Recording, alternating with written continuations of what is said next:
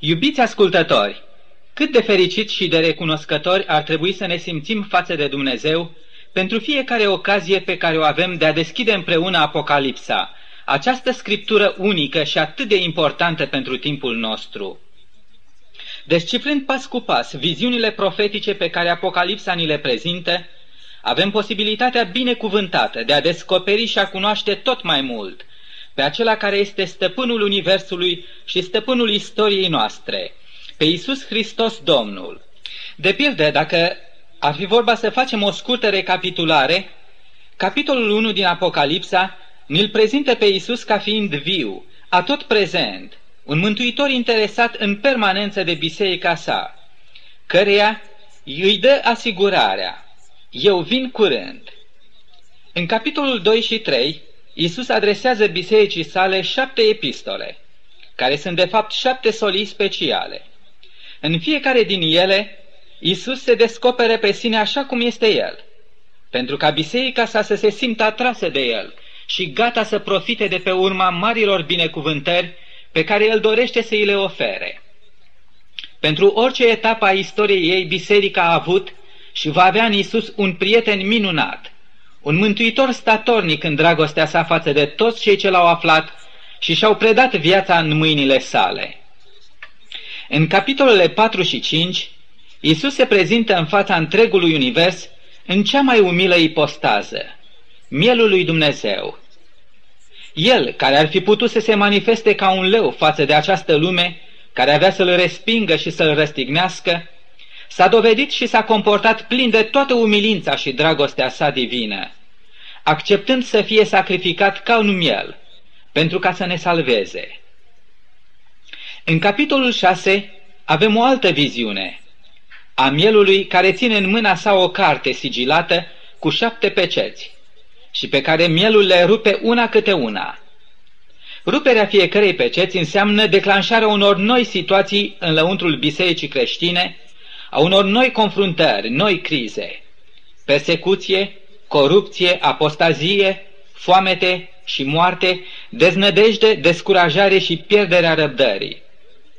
Dar ruperea fiecărei peceți și descoperirea treptată a noi primejdii, obstacole și suferințe, aveau însă să apropie și mai mult biserica sa de soluția tuturor soluțiilor, de dezlegarea tuturor tainelor, de cel mai glorios și mai triumfător desnodământ al istoriei bisericii, și anume revenirea în slavă a Domnului nostru Isus Hristos.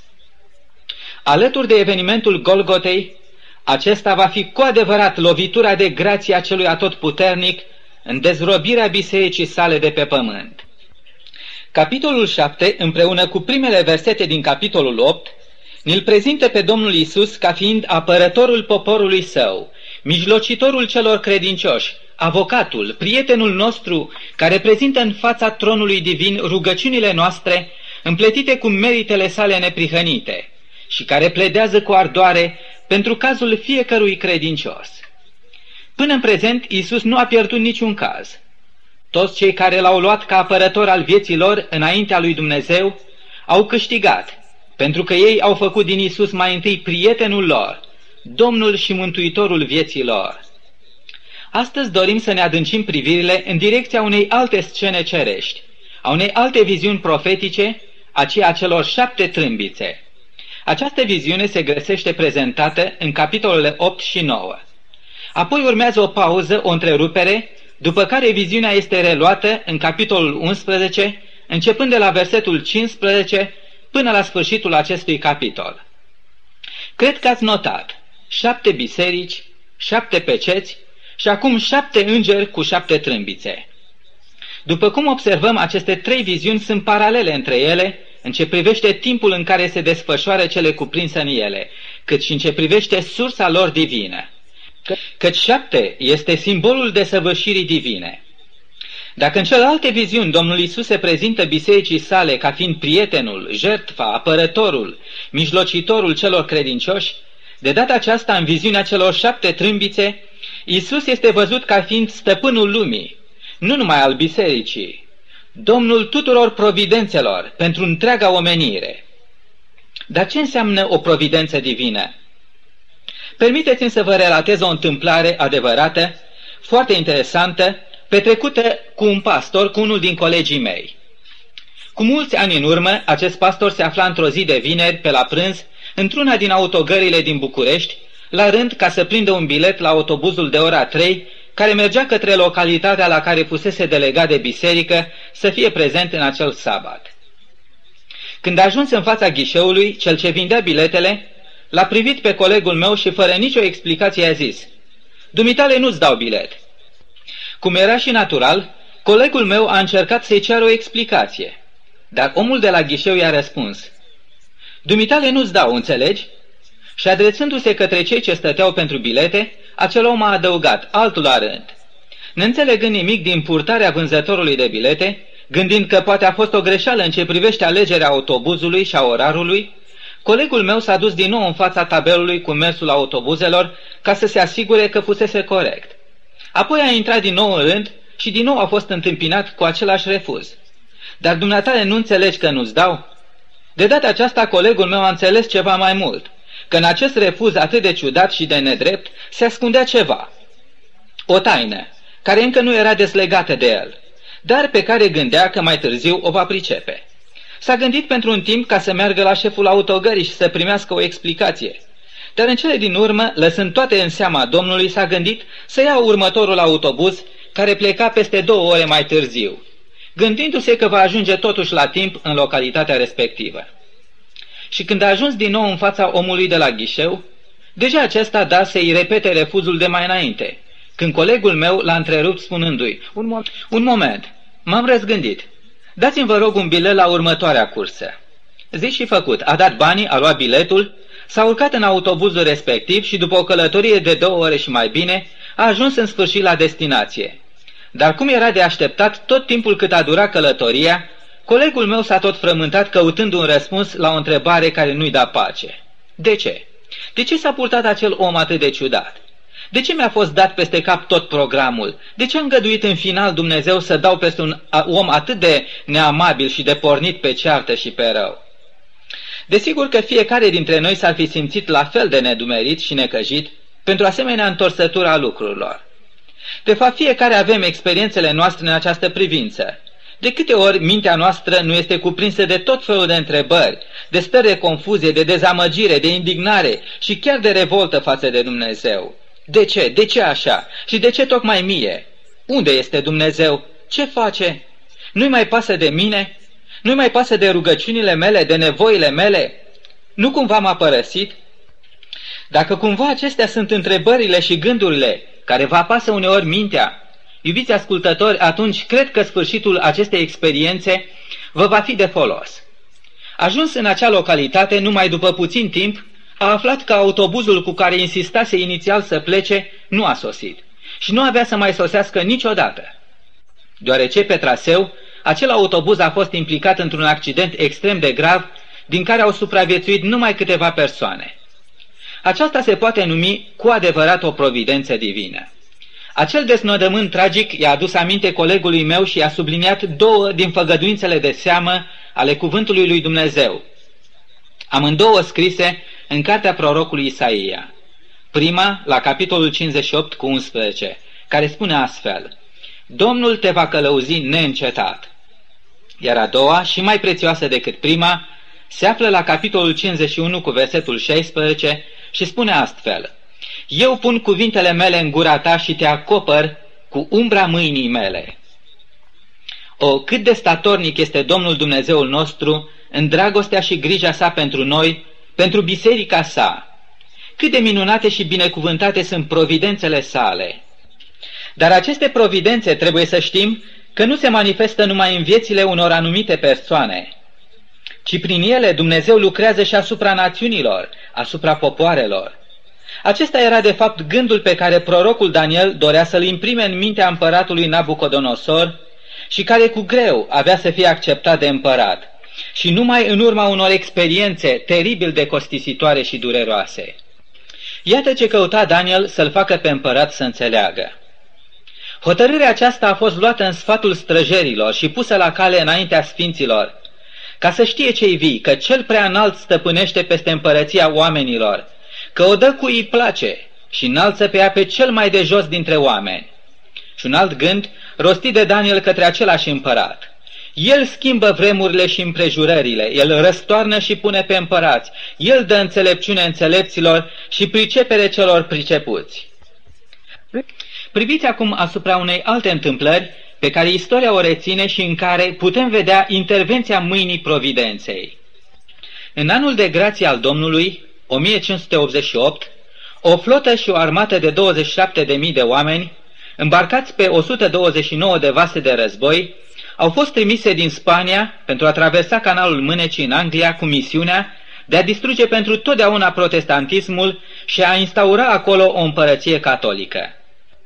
Aceea a fost celebra invincibilă armada a regelui Filip al II-lea. Și după toate calculele omenești, această armada deținea toate mijloacele și șansele ca să se acopere de laurii biruinței și să cucerească Anglia. În fața acelui puhoi de oameni, Anglia nu avea să opună o rezistență considerabilă. Ea deținea la ora aceea numai 80 de corăbii mici și de mic, foarte mic tonaj. Pentru Spania, victoria era sigură, ca și câștigată, dar nu și pentru Dumnezeu. Din senin, o cumplită furtună s-a bătut asupra invincibilei armade și, drept urmare, Anglia, protestantismul și Dumnezeu au ieșit biruitori.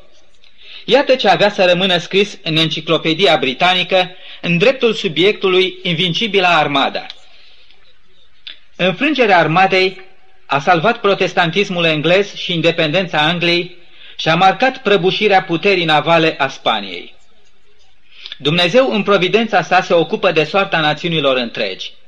Iată ce a scris unul din scriitorii mei preferați, Ellen G. White, în cartea sa cu titlul Educație la pagina 166. În analele istoriei omenirii, dezvoltarea națiunilor, ridicarea și căderea imperiilor apar ca dependente de voința și vitejia omenească. Mersul evenimentelor pare într-o măsură a fi hotărât de puterea, ambiția și capriciul omului. Dar în cuvântul lui Dumnezeu, perdeaua este dată la o parte și atunci vedem înapoia, deasupra și în toată întinderea oricărei înaintări sau dări înapoi a intereselor, puterilor și patimilor omenești, cum trimiși celui atot îndurător împlinesc în mod tăcut și liniștit toate îndrumările voinței sale. A înțelege aceste lucruri înseamnă a înțelege de fapt filozofia istoriei. În profeția din Apocalipsa, referitoare la cele șapte trâmbițe, vălul este dat la o parte și apostolul Ioan vede cum mâna lui Dumnezeu croiește destinul oamenilor și al națiunilor pe parcursul întregei epoce creștine. Aceste trâmbițe apar ca o paralelă a celor șapte biserici și a celor șapte peceți. Cele șapte biserici zugrevesc stările spirituale din lăuntrul hotarelor ei în decursul etapelor ei istorice. Cele șapte peceți zugrevesc stările de lucruri din biserică, o biserică în continuă confruntare cu lumea care o înconjoară. Iar acum cele șapte trâmbițe zugrevesc istoria politică și militară a lumii în măsura în care aceasta avea să se intersecteze și să afecteze planul lui Dumnezeu cu biserica sa. Apostolul Ioan spune în capitolul 2 cu versetul 8 Și am văzut pe cei șapte îngeri care stau înaintea lui Dumnezeu și li s-au dat șapte trâmbițe. Aceste trâmbițe sunt un simbol al războiului, căci iată ce scria prorocul Ieremia despre sunetul de trâmbiță care ajunsese la urechile lui. Capitolul 4 cu versetul 19 Cum mă doare în lăuntrul inimii mele, îmi bate inima, nu pot să tac, căci auzi, suflete, sunetul trâmbiței și strigătul de război. Tabloul pe care această viziune ni-l așează în față este plin de înțeles și foarte expresiv. Cei șapte îngeri care stau înaintea tronului, cu cele șapte trâmbițe, nu sunt în necunoștință de stările de lucruri dintre oameni și națiuni.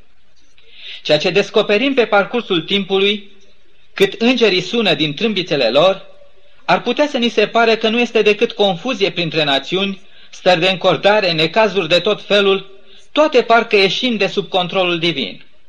Dar priviți mai bine, acești îngeri stau înaintea tronului suveranului lor, așa încât evenimentele care se petrec pe pământ sunt supravegheate de mâna înțeleaptă și puternică și plină de iubire și compasiune a celui preanalt. Mântuitorul nostru cel viu simbolizat prin îngerul care sta în fața altarului de aur, despre care am studiat în emisiunea trecută, conduce și stăpânește atât pe oameni cât și națiunile pământului. Trâmbițele, cei drept, pot să sune. Națiunile pământului se pot angaja în tot felul de conflicte militare. Împărății, regate sau oricare alte forme de guvernământ pot să apară sau să dispară peste noapte. Însă Isus este prezent, atent, urmărind în mod activ scena istoriei, călăuzind spre biruință pe toți aceia care aleg să stea de partea sa.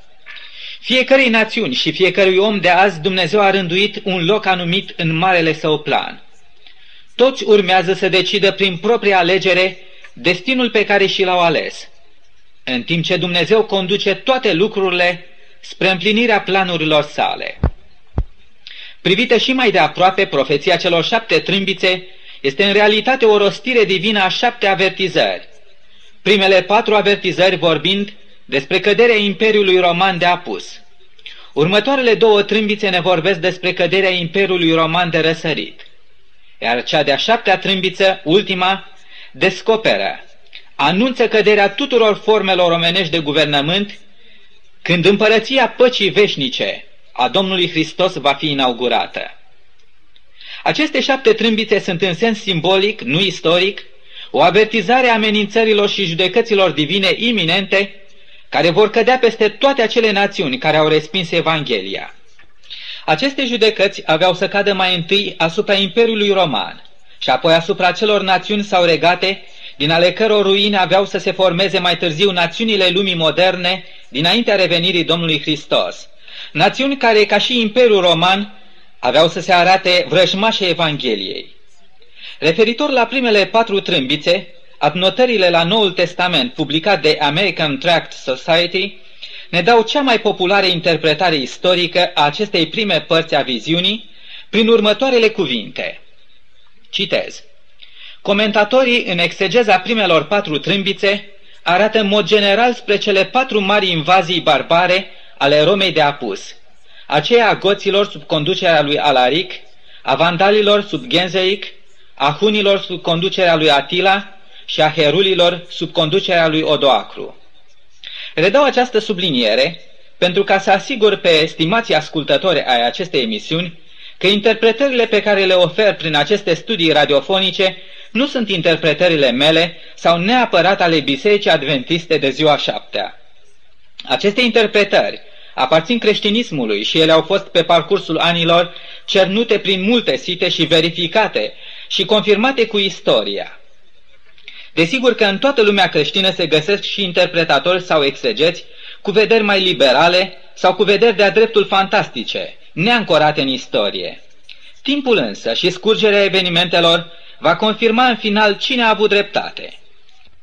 Iată ce scria despre aceleași prime patru trâmbițe un mare comentator al secolului trecut, Albert Barnes, în comentariul său la pagina 224 în original. Prima trâmbiță a simbolizat invazia lui Alaric, împăratul goților, la anul 410. A doua invazie a fost aceea a lui Atila, regele hunilor, supranumit biciul lui Dumnezeu. A treia trâmbiță a fost devastarea Romei de către Genzeric, regele vandalilor, la anul 455. Și cea de-a patra trâmbiță a constat în cucerirea finală a Romei prin sabia lui Odoacrus, regele Herulilor, care și-a asumat titlul de rege al Italiei la anul 476.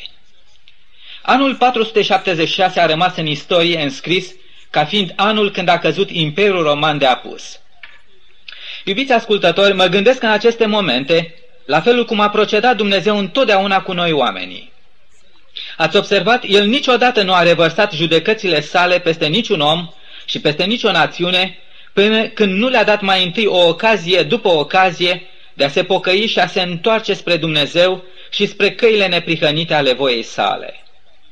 Gândiți-vă puțin la un fapt din istorie.